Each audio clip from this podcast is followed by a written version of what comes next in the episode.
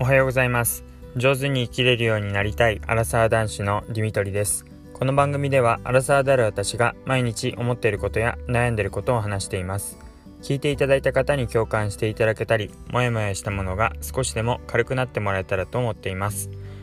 おはようございます。水曜日の朝になります、えー、今日も秋晴れで、えー、すごい爽やかな、えー、朝になっています。日中また、えー、少し温度が上がりそうだなって感じですがやっぱり、えー、ひんやりとしている、えー、そんな、え気温になります、え昨日はですねあの、まあ、予定通りっていうかあの自分が想定していた通りに、まあ、仕事を終えてでランニングもできて、えまあ、夕飯も作れてっていうことで、ま気持ちよく、え一日を過ごすことができました。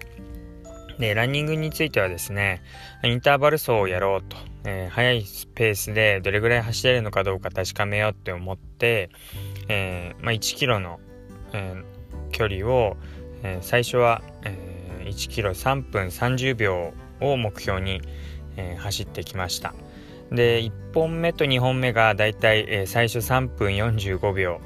初っ端からあのゆっくり行き過ぎてあこれでもダメなんだってことで、え3分45秒。で90秒レストを取って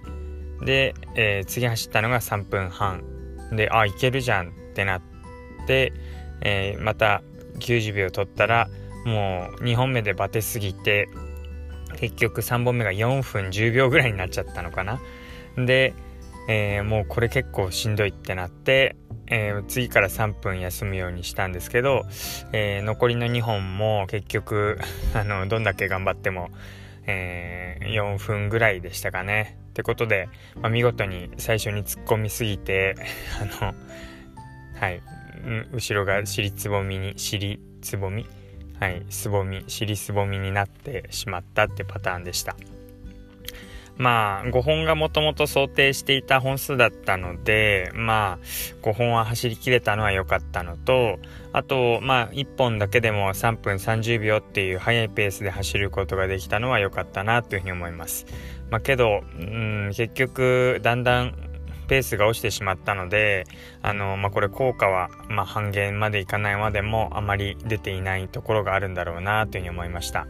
なので、まあ、3分30秒に、うん、設定するのがうんちょっと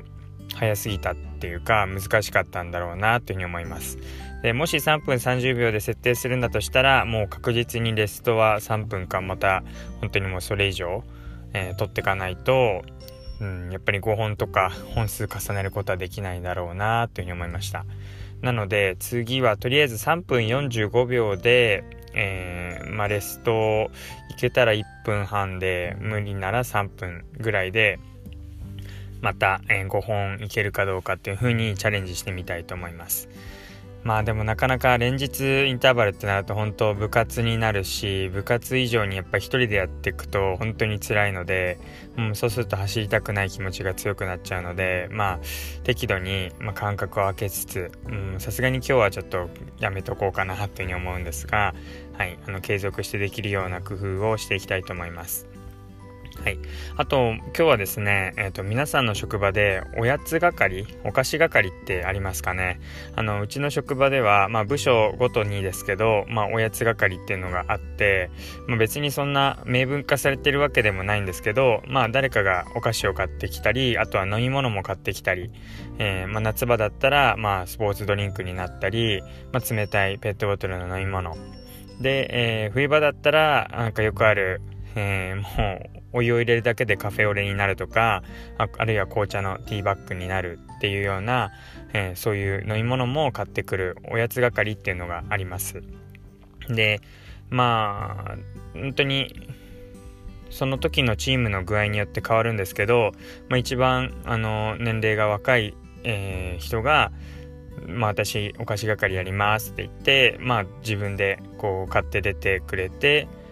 まあ、毎月っていうか定期的にお菓子を買ってきてくれたりするんですが、まあもちろんお金は全員例えば、えー、1000円ずつ徴収しますとか言って、まあ、全体で、えー、その部署みんなから集めたお金を少しずつ、えー、切り崩してやっていくっていう感じでお金自体はもうみんなから出てるんですけど ごめんなさい。はい、出てるんですが、まあ、誰がおやつを買うかっていうことで、まあ、大体年度初め、あの、チームが発足した時ぐらいに、まあ、話題に上がったりします。で、まあ、前まででしたら、うん、そんなにおかつ、お、お菓子、おやつとお菓子が混ざりました。お、お菓子は、あの、まあ、不要なものっていうイメージが多か、大きかったんですね。というのも、まあ、普通に3食食べてれば、まあ、あの、体調的にも整うし、うん、なんかこう、甘いものとか、あの、あるいはしょっぱいもの、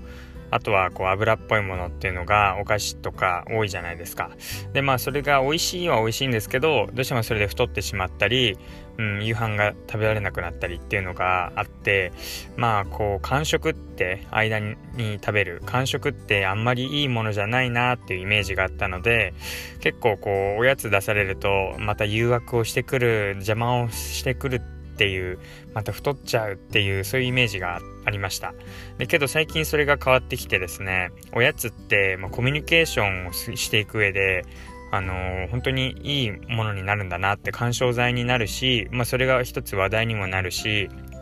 リフレッシュをすることもできるしなんか、あの、使いようによってはっていうか、きっと皆さんそういう風に使ってると思うんですけど、なんかすごいリフレッシュするのに、あの、最適なものだなという風に思うようになってきました。あの、まず、あの、おやつとか、まあ、コーヒーとか、まあ、紅茶とか、あの、